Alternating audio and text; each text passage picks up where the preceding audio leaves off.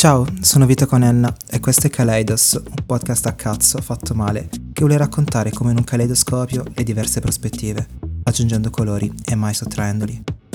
La grassofobia è un'oppressione sistemica, quindi tutte le persone hanno paura di ingrassare, tutte le persone sono oggetto del pensiero per cui il corpo valido è un corpo magro. Per me è lotta, per me è politico andare a fare shopping. Ciao raga, benvenuti in questa nuova puntata di Kaleidos. Oggi parleremo di grassofobia. Siamo qui con Sabrina e Valentina, due fat queer activist. Ciao Sabri, ciao Vale. Ciao.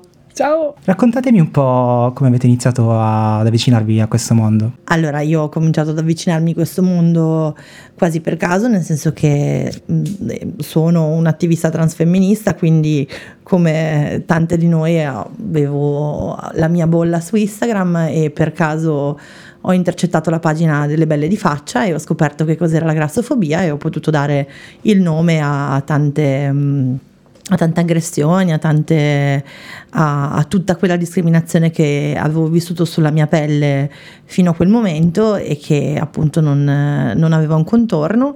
E quindi da lì ho cominciato ad interessarmi al tema, ad approfondirlo e, e appunto a, a dare un, um, un'impronta al mio attivismo che fosse appunto eh, molto connotata verso la grassofobia, cercando persone compagne e cercando di ampliare sempre di più la rete che in Italia è insomma abbastanza scarsa ancora per appunto fare divulgazione, informazione e per insomma cercare di decostruire eh, quantomeno negli ambienti transfemministi il pregiudizio verso le persone grasse. È iniziato qua a Torino? O? No, eh, io non, eh, non, abitavo a Torino, ma non, eh, non, posizionerei il mio attivismo in una parte d'Italia, in una parte del, del, mondo, nel senso che in Italia siamo ancora poche persone che, che ne parlano, che fanno rete, che fanno per dire autocoscienza o dei momenti di empowerment eh, per persone grasse, quindi come il collettivo di cui facciamo parte, insomma il mio attivismo lo, lo leggo più su, su, scala italiana, quindi le formazioni che facciamo, gli incontri, le persone con le quali facciamo rete sono su tutta Italia. Io sono Sabri e non mi, non, non mi ripeterò perché anche io come Vale ho iniziato ad approcciare il tema attraverso Instagram eh, con eh, la pagina delle belle di faccia e poi intercettando il, il lavoro di Elisa Manici. E, mm, e sì, anch'io ho dato il nome a tutta una serie di cose che avevo vissuto fino a quel momento e ho cominciato ad approfondire l'argomento e uh, fun fact, io e Vale ci siamo conosciute uh, proprio preparando una, una formazione su, su, questa tematica. E um, oggi appunto esiste questo collettivo, collettivo Grass, che è nato lo scorso anno, ormai un anno e mezzo fa direi, è nato do, dopo una presentazione da, da Norabook del libro proprio di Elisa Manici lo presentava Vale con eh, la sua omonima e di lì abbiamo in buona sostanza deciso di, di cominciare a mettere su un gruppo, un gruppo WhatsApp eh, a cui man mano eh, si sono avvicinate e aggiunte persone un po' da, da tutta Italia. Infatti all'interno del nostro collettivo abbiamo appunto persone di Bologna, una persona di Palermo, Perugia, eh, insomma siamo un po' Roma, siamo un po' sparse, ecco.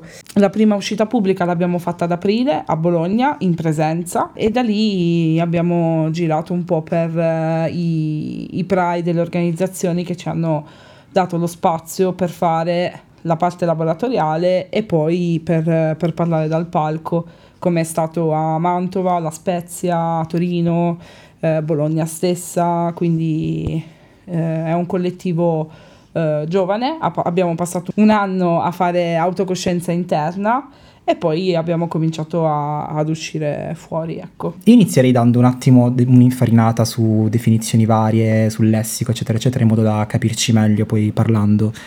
Partirei da una domanda super ampia, ovviamente, ma cos'è la grassofobia? Ok, la grassofobia, molto didatticamente, è la mm, l'avversione per il grasso, quindi il disgusto per le persone grasse e per il grasso.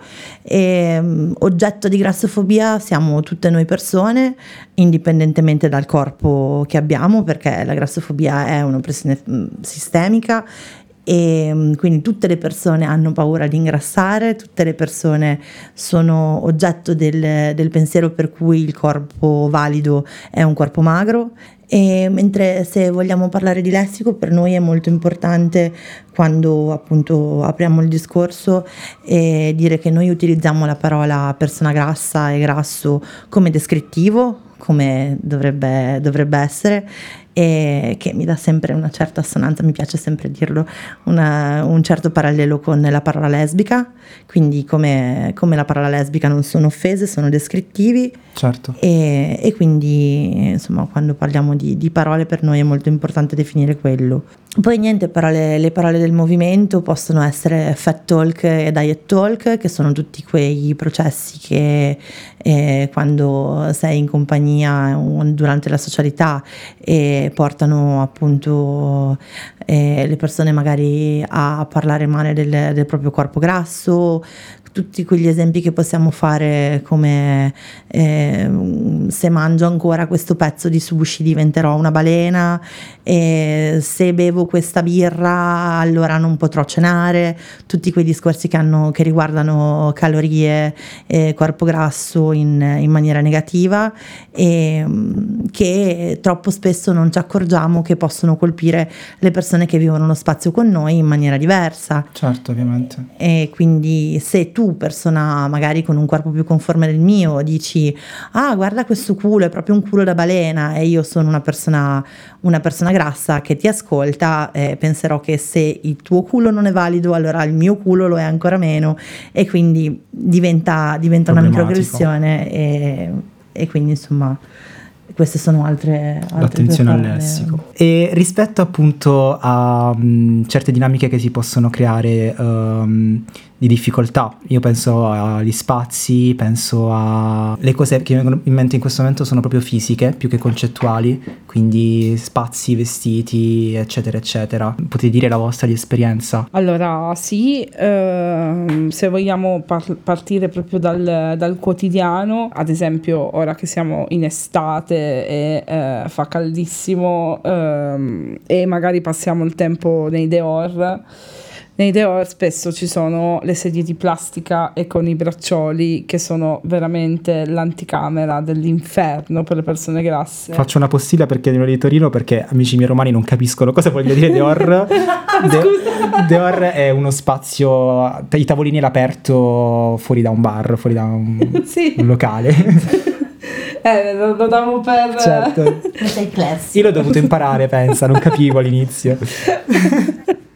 E possiamo aprire la puntata a 6 di Torino 6. Esatto, Tutte, facciamo il lessico non sul FET ma sul, esatto. sui termini torinesi. E, um, quindi sì, insomma, le sedie di plastica, con i, le sedie con i braccioli di base sono poco accessibili perché comunque eh, prevedono che tu ci debba entrare in qualche modo se sono di plastica col sole o col freddo, se rimangono fuori, comunque tendono magari a rompersi più facilmente e, ehm, e quindi mm, un, trovarsi di fronte a, tipo, a, questa tipologia di sedie può creare appunto del disagio, essere poco accessibile. È come sedersi su una piccola gabbietta di vetro. Esatto. Ad esempio, sempre come sedute poco, poco confortevoli, possiamo citare quelle di cinema e teatri per la maggior parte. Io pago il prezzo pieno del biglietto come le persone che ho intorno, però... Non ho lo stesso servizio. Sì, cioè magari guardo un'ora e mezza di film scomoda perché mm, ci sto male, ci, cioè, ci, ci entro proprio male, quindi... No, penso anche a trattere o soprattutto quelle low cost. Sì, oltretutto l'upgrade su, sull'aereo è la lunghezza della cintura, eh, che è corta, nel senso che io per allacciarmi la cintura Mm, nella maggior parte delle compagnie aeree ho bisogno di chiedere l'allungo. Poi, come atto politico, ho deciso di, eh, possiamo dirlo. Sei le... sicura di dirlo durante il podcast? Eh, non lo so. Gli allunghi di Ryanair. Eh, non lo so. Sulla, in questo momento sulla mia testa ci sono. In questo due... momento davanti a noi abbiamo una replica molto fedele. Esatto. sono due. Sono due. Andate e ritorno. Certo, pazzesco. Sì, abbiamo la, la, una... trofeo, si chiama trofeo. sì. sì, sì, sì, l'aggiunta del, del, della cintura. Esatto.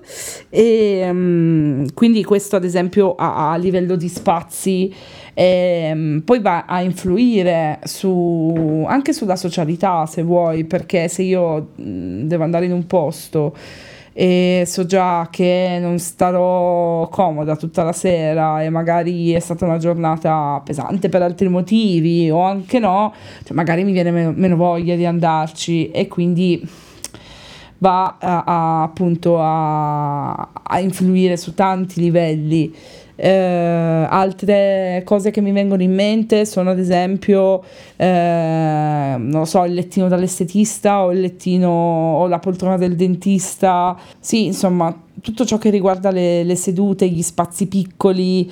Eh, oppure una cosa che ho notato ultimamente è quando in un posto molto affollato eh, chiedi di poter passare, eh, è come se le persone avessero una sorta di memoria di movimento di quanto spostarsi per far passare una persona e io devo sempre chiederlo due volte perché magari c'è stato uno spostamento micro, no, certo. però io ne magari non ho di piacere più. di venirti in braccio per poter passare dall'altra parte, no?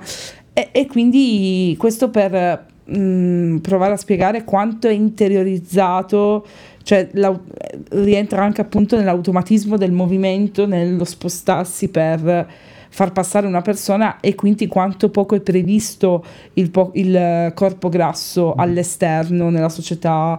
Perché e... l'architettura è pensata soltanto per il corpo magro sostanzialmente. Sì, mm, sì, proprio sì. eh sì quindi diventa problematico immagino.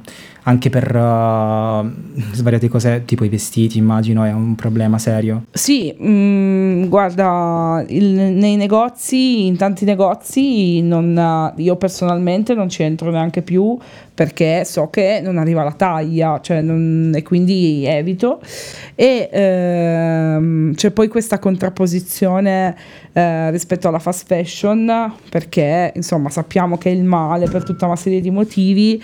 Dopodiché eh, HM e Chiabi sono ad esempio Uh, due posti che mi permettono di poter entrare e trovare una maglietta abbastanza velocemente se ho bisogno di una maglietta. Un'altra faccenda legata ai vestiti è che in alcune catene le taglie grandi si trovano solo online. Cioè, mm. ti vestiamo, tu puoi spendere qui certo, i nostri soldi, non però non ti fare vedere. Cioè, nel senso, comprale a casa, non ti vogliamo vedere, ma quello che poi passa è, è, quello. E quindi sì, senza contare che la scelta nei reparti curvi, cosiddetti, così chiamati, è veramente...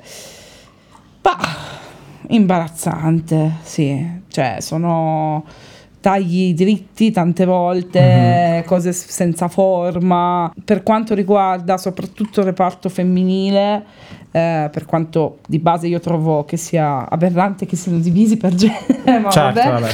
però esistono e eh, reparto curvi femminile eh, non prevede persone grasse eh, sotto i 50 anni per quello che viene proposto. Poi non c'è un'età per i vestiti, ok? Però io se voglio un gis di un certo tipo, una canotta di un Infatti certo tipo... Infatti sto pensando a livello stilistico proprio come uh, possa influire anche un'ottica uh, rispetto appunto ai famosi reparti curvi Uh, c'è anche una visione stilistica ben precisa di come tu, corpo grasso, dovresti vestirti. Esatto, esatto. Di base non ti devi vestire, ti devi coprire se hai un corpo grasso e quindi il taglio è dritto di modo da non far vedere il rotolino o meno e soprattutto una minigonna in un reparto curvi non esiste.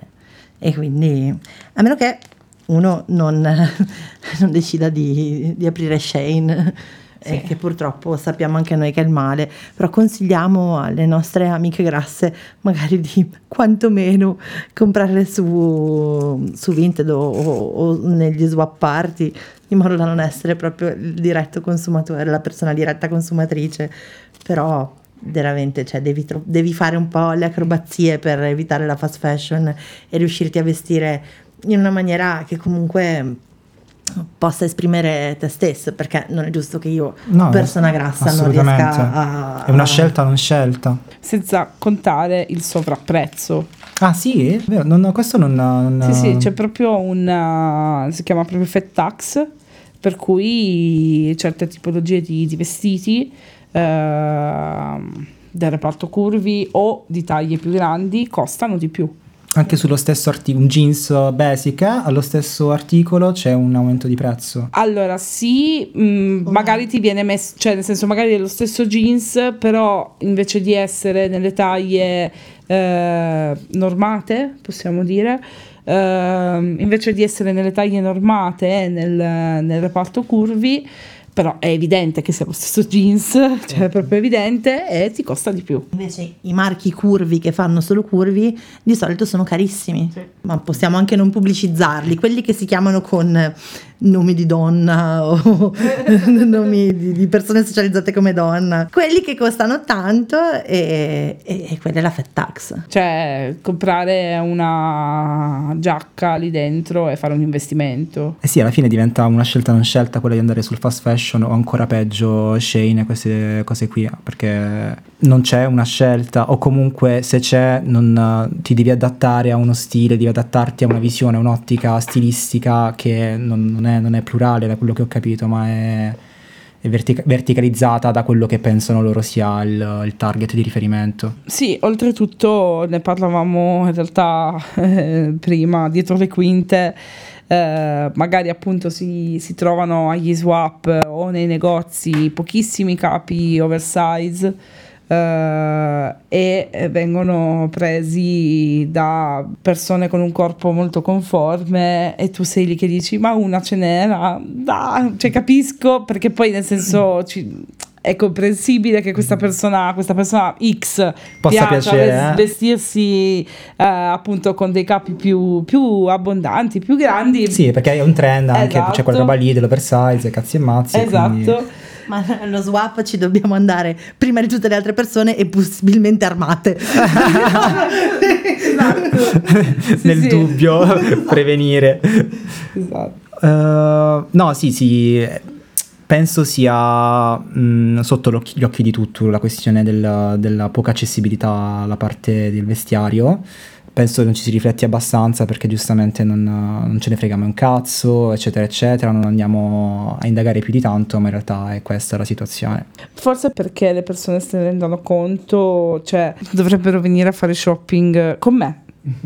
Io odio fare shopping, se non vorrei mettermi al centro, ma fare shopping con me dà un po' il metro perché poi mi spazientisco e diventa proprio frustrante per me andare a fare shopping. Poi non per tutte le persone eh, grasse così, ad esempio eh, qui abbiamo Ah, perché per me è lotta, per me è politico andare a fare shopping, quindi lo faccio anche per te. Diventa stimolante, no? Sì, sì, Sì, sì, sì. nel senso, ne- nella nostra rabbia ci troviamo, quindi... Invece per quanto riguarda altri spazi che non riguardano necessariamente una visione fisica ma più di approccio, mi viene in mente la questione appunto lavorativa. Lì le dinamiche come, come vanno a influire su un corpo grasso? Chiaramente quando ti presenti a colloquio ti presenti con il tuo corpo e quindi un corpo che è oggetto di pregiudizio e viene appunto anche alle volte inconsapevolmente eh, mm, etichettato e mm, ben prima che la persona grassa possa aprire bocca.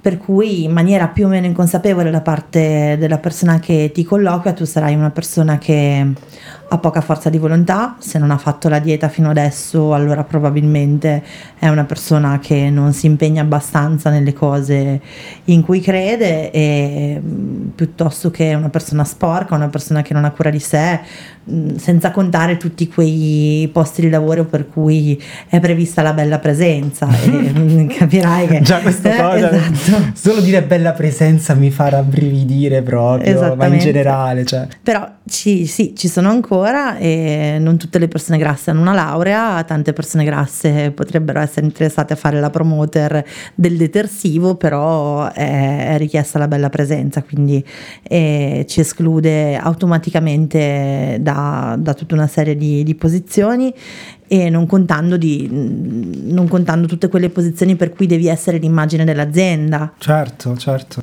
Per cui appunto la persona grassa tante volte si ritrova a lavorare nel backstage anche di, di aziende in back office, backstage. eh, Tutta la parte del lavoro d'immagine proprio. Esatto, perché appunto il tuo corpo non potrà essere sicuramente l'immagine della nostra azienda. E, mm, però sì, la parte più, più difficile per, eh, e magari più, più, frequente è quella che riguarda il pregiudizio sul, sulla tenuta e sulla, sulla determinazione che Mm, fa, mette poi le persone grasse in, in, una performance incredibile, quindi se sei una persona grassa che fa un determinato lavoro dovrai essere super performante nelle competenze e nel, nel merito del, della posizione che, che, vai ad assumere perché devi dimostrare appunto, il contrario esattamente. E questa cosa qua avviene anche nelle relazioni amicali, sentimentali, romantico-sessuali. E devi essere ad esempio in amicizia quante volte volte si dice eh, ah ma le persone grasse sono tutte così simpatiche, tutte così dolci e accoglienti. Tante volte si, mm, per una vita performiamo all'inverosimile quella simpatia, quell'accoglienza. Tipo il pleasing, tutte queste robe qui. Esattamente, perché eh, appunto eh, dove non arrivi con, con la tua fisicità, dove non sei sufficientemente attraente con la tua fisicità, allora dovrai no, lavorare su, su, tutta una serie di altri aspetti del tuo carattere. Quello un problema proprio di performatività che poi è anche logorante sul lungo termine a livello sì, psicologico. Anche perché io non sono una persona così accogliente, non sono così simpatica e, e vorrei anche rivendicarmelo, certo. cioè di avere i miei gusti, la mia acidità e le mie, e le mie resistenze nei confronti delle altre persone come le, le, abbiamo tutti, chiaramente senza essere escludente, violenta, e, eccetera, però... Poter validare eh, quello che senti. Esattamente.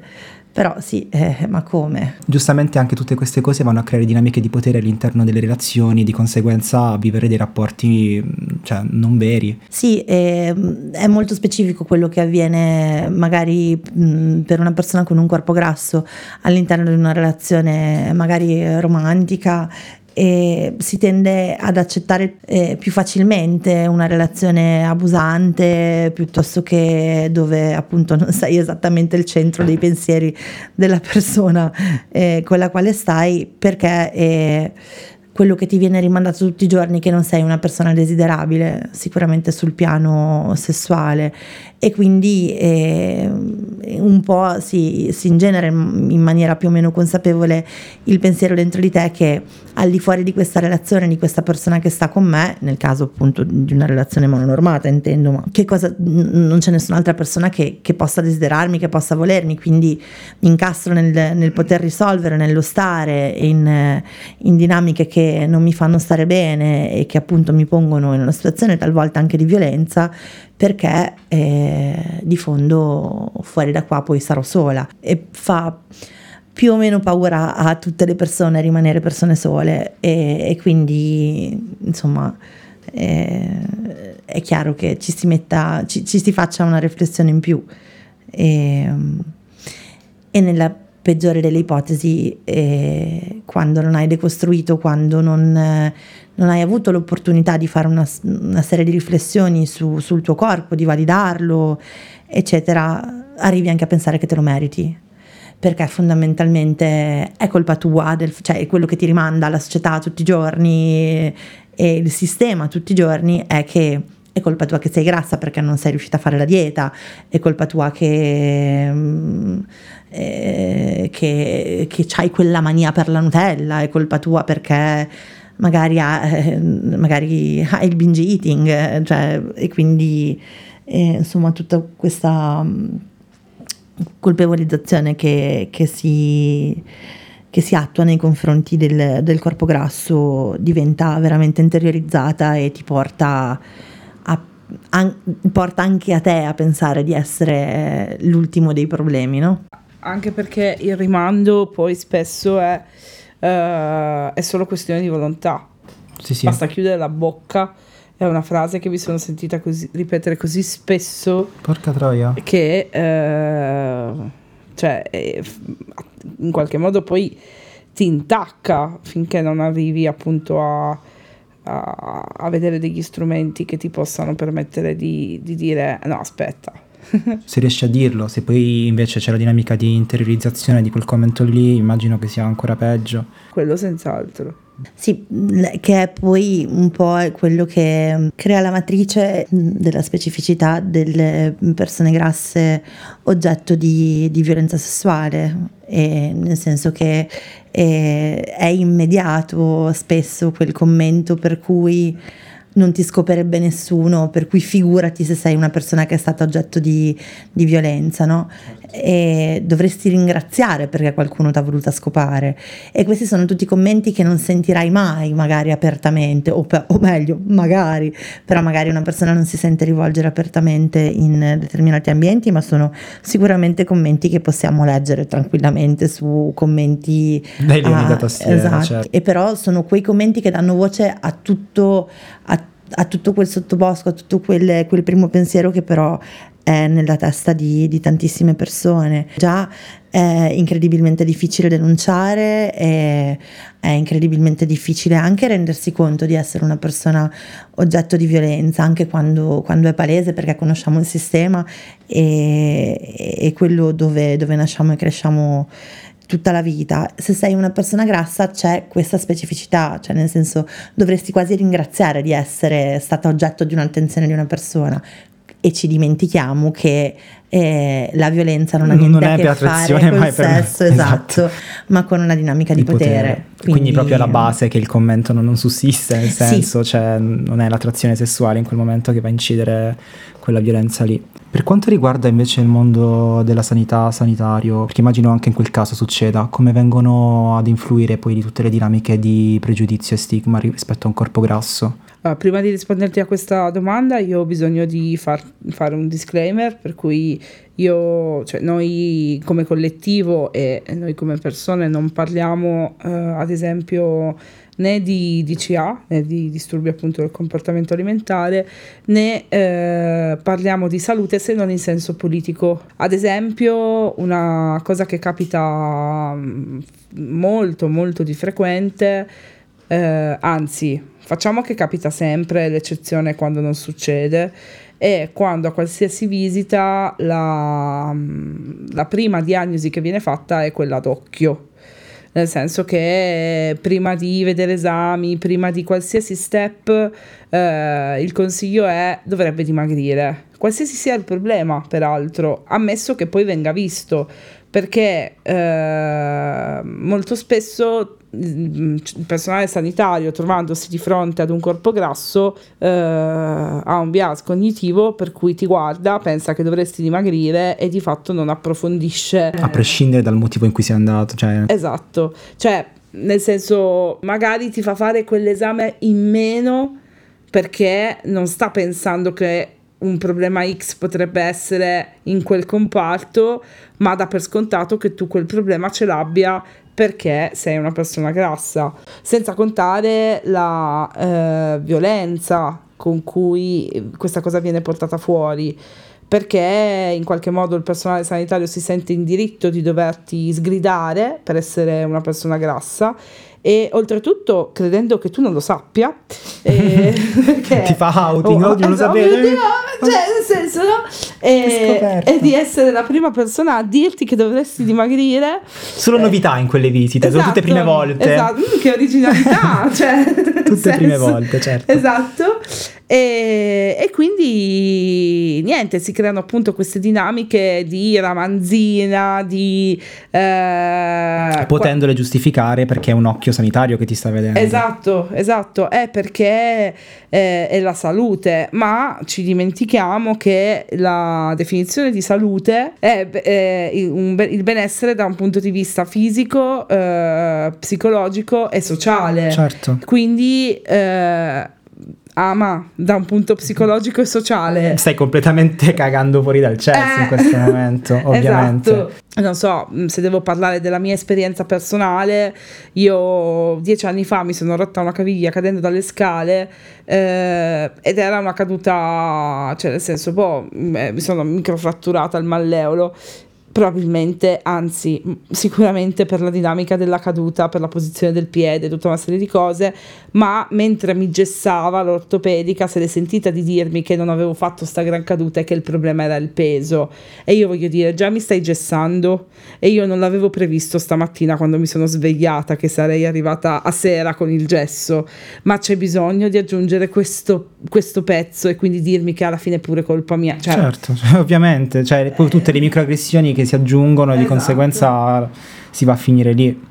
Esatto, quindi questo oltretutto ha come effetto eh, che le persone grasse eh, non amano andare a farsi visitare. Io mi ci metto mm, proprio dentro, nel senso che ad un certo punto magari hai qualche problema X, però eviti, eviti, eviti fino all'ultimo perché non vuoi trovarti in quella situazione lì. E quindi poi doppio danno perché magari determinate cose, se prese prima, sono, possono avere un decorso più più, eh, più veloce, meno pesante da un punto di vista farmacologico, quello che sia, però alla fine ti ritrovi appunto a procrastinare, evitare di andarci, eccetera, e quando ci sei eh, sei nel disagio fondamentalmente. E anche lì c'è un po' la concezione di non uh, rispondere, magari di non uh, perché ah, autorità. Esatto. Eh. Io mm, stesso discorso delle cinture.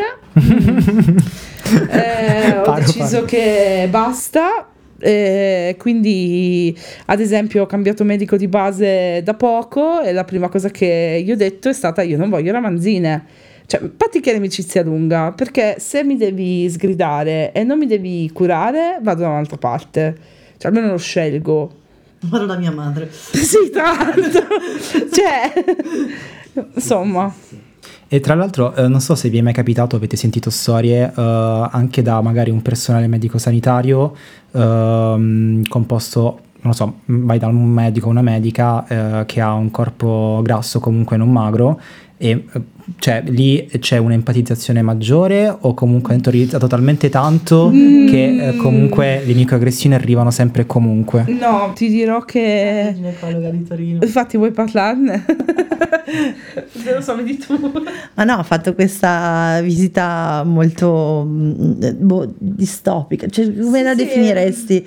Eh, assu- sempre perché appunto siamo persone grasse abbastanza consapevoli del fatto che di, di, di, quello che ci accadrà quando andiamo a una visita noi andiamo in squad andiamo insieme certo. quindi siamo andati dalla motivo mia... sempre esatto quindi siamo andati dalla, dalla, mia nuova ginecologa che è durata una visita insieme si, poi, cioè, si è giocata questo, una paziente guarda, sì assolutamente questo livello di complessità di lesbica e grassa le ha fatto esplodere il cervello e lei era grassa quindi entro dalla porta della vera e dico boh è grassa almeno questa roba qua magari me la scampo e ha cominciato dicendo anche io sono una persona come dire, mm, in carne, mm, uh, sovrappeso. Per, su di lei obesa non c'è riuscita a dirlo. Quindi aspetta, ho capito, la dinamica è all'opposto. Siccome lei è in quella condizione, può permettersi di dire. Esattamente, okay, esattamente. Okay. Quindi cioè, io lo capisco, però cioè, mh, mm, io non ti riesco a visitare così. Ma in che senso? Ti giuro che un sacco di persone hanno trovato il mio utero,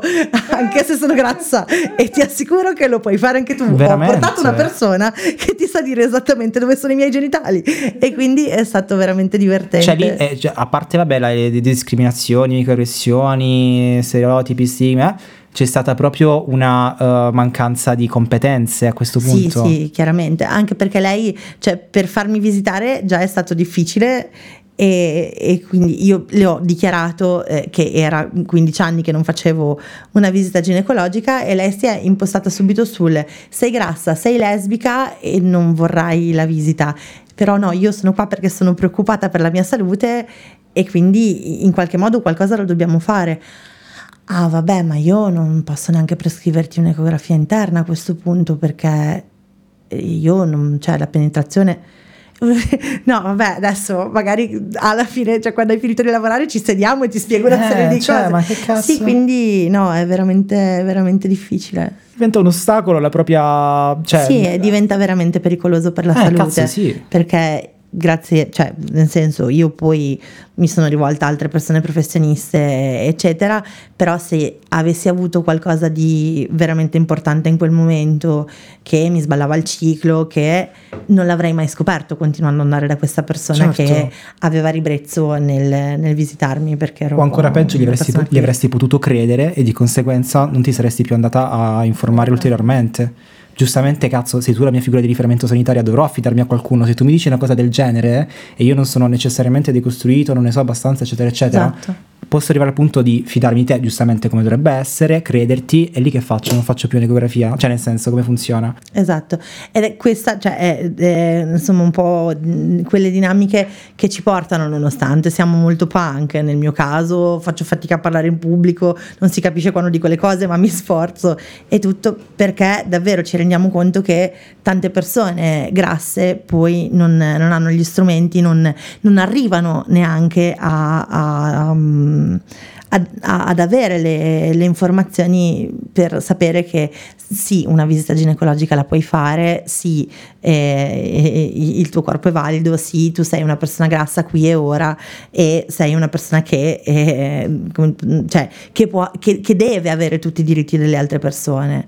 È per questo che noi appunto facciamo il disclaimer, noi non siamo personale sanitario, noi, a parte io sono una OS, ma non, in questo caso non, non, c'entra e faccio le mie piccole battaglie anche nel, nell'ambito sanitario.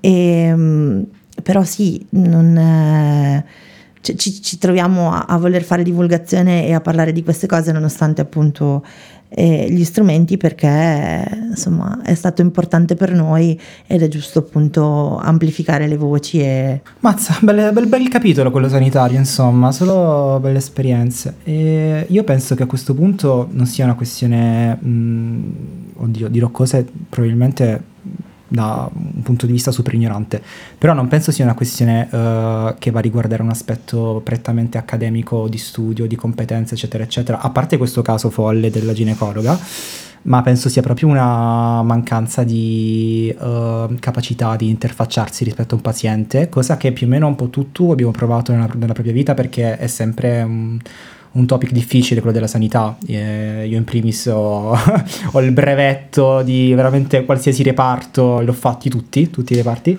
Eh, di conseguenza ne ho sentite di certe cazzate e un po' qualcosa mi è arrivato, però a maggior ragione rispetto a queste tematiche che secondo me sono uh, fondamentali perché non è una, una microaggressione che vai a prendere su una tematica che non ti riguarda così tanto nel profondo. No, è questione di sopravvivere, cioè vivere. No, no, cioè in questo, caso, in questo cioè, caso, è proprio una questione sì. fondante della persona, di conseguenza rischi di allontanare il paziente dall'ambito sanitario e questo è un problema. Quindi la cosa che mi viene in mente, non lo so, adesso più banale, è proprio una formazione riguardo non soltanto all'aspetto prettamente performativo del, del, del, della professione, ma dell'interfacciarsi con, con le persone, relazionarsi, certi accorgimenti, certe...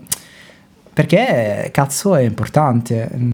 Eh sì, nel senso um, bisognerebbe che fosse tenuto a mente che il paziente che arriva, la persona che arriva per farsi curare è quella persona nel qui e ora motivo per cui io non posso essere curata nel momento in cui diventerò magra.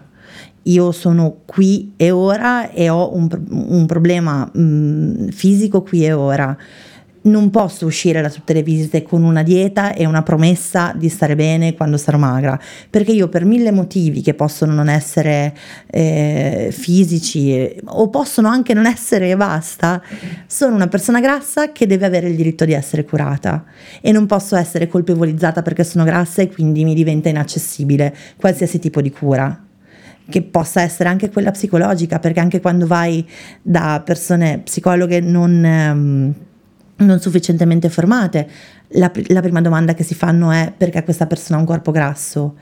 E cioè, veramente diventa, diventa difficile poter toccare tutti gli altri ambiti della propria salute quando c'è questo muro incredibile che, eh, che comporta il tuo corpo e quindi è difficile poi affrancarsi dal, dal, dal senso di colpa che si ha dell'essere persone grasse Mi dispiace perché sembra sempre così pietistico, invece è, è veramente quello che tutti i giorni succede. Invece una domanda proprio anche, cioè nel senso proprio per interesse, nell'ambito relazionale come si può essere degli alleati uh, migliori rispetto a questo? Allora, ehm, per essere persone appunto alleate, eh, quello che noi di solito diciamo è mh, mm, di fare attenzione a um, Fed Talk e Diet Talk che abbiamo visto nella, nella parte iniziale del lessico perché una volta che ci si inizia a far caso ci si rende conto di quanto le conversazioni siano piene, pregne di quello che si è mangiato in senso non solo in modo descrittivo, ho quanto ho mangiato, ho mangiato troppo, mangio, mangio solo questo, devo dimagrire e, e div- fogna. Esatto, cioè sono una fogna, sono il, proprio l'associare il valore morale del cibo che passa attraverso le conversazioni e quindi fare attenzione a questa cosa e cominciare con il limite, farci attenzione, poi limitarla e poi magari eliminarla. Potrebbe essere una, uno strumento che eh, le persone grasse nella stanza vedono quando viene messo in, uh, in piedi, ecco. Oppure ehm, un'altra cosa potrebbe essere eh, se viene fatta una battuta grassofobica, eh, non aspettarsi sempre che sia una persona grassa ad intervenire, ehm, ma magari far presente che boh, quella roba lì, però, cioè, è problematica. Ecco, esatto. Certo. Ad esempio, fare atten- cioè una persona alleata ehm, fa attenzione spa- alla disposizione dello spazio. Um, io apprezzo sempre tantissimo quando sono in uh, appunto compagnia di persone che hanno approcciato il tema, magari lo stanno decostruendo, che e hanno proprio una visione di uh, che ne so, vuoi metterti qui oppure qui, cioè nel senso di non lasciarmi l'angolino dove mi devo andare a infilare che poi non ci sto, cioè è, mh, mm, sembra un gesto piccolo ma fa davvero tanto la la, la, differenza nel momento in cui ci si trova a, a dividere, a condividere uno spazio. Rispetto a questo una sensazione, poi può essere vero o meno, uh, riguardo appunto alle attenzioni, magari andiamo a un tavolo a mangiare, chiederti dove vuoi disporti, eccetera, eccetera, uh, perché secondo me può essere anche una dinamica rispetto a non voler neanche nominare o mh, far riferimento al tuo corpo grasso, perché magari eh, nel, nel, nella mente è una roba che se fa riferimento o può risultare giudicante o ti riporta quella roba lì o ribadisce un concetto che per te è super chiaro eccetera eccetera invece no mi stai confermando che questa attenzione di questo tipo è assolutamente da fare cioè è consigliato farla guarda io personalmente lo apprezzo nel senso che eh, si entra un pochino nel soggettivo mm-hmm. se, se vuoi Uh, dopodiché ti posso rispondere per me e io lo, appunto, lo apprezzo perché lo trovo un gesto di, di cura, lo trovo un gesto di uh, ho capito che cosa stai combattendo e uh, in qualche modo cerco di essere, darti una mano come posso. Un amico che ehm, lo scorso anno stava organizzando un evento di, di cinema estivo Uh, mi ha ad esempio molto uh, colpito, ma in senso piace, cioè nel senso che ho proprio detto wow nel momento in cui uh, stava allestendo lo spazio e si rende conto che le sedie sono attaccate, sai quelle sedie di plastica con i ganci, no? Quindi io le stavo solo osservando e, e lui si è avvicinato dicendomi adesso le stacchiamo, non ho avuto bisogno di dire. però è, è stato cioè, positivo. Esatto, cioè per me il fatto che l'abbia visto, ci abbia pensato e abbia proposto un modo differente per sistemare lo spazio anche in relazione a eh, se ci sono delle persone grasse, magari si sentono a disagio, non ci stanno nel sediolino attac- uno attaccato all'altro, per me è stato veramente mh, un'attenzione piacevole. Certo. Esatto. Quindi questo per quanto riguarda ehm, che ne so, l'allestimento degli spazi anche, no? chi, una persona alleata che si occupa di organizzare eventi, di allestire uno spazio, eccetera, magari che abbia questa, questo tipo di attenzione buono.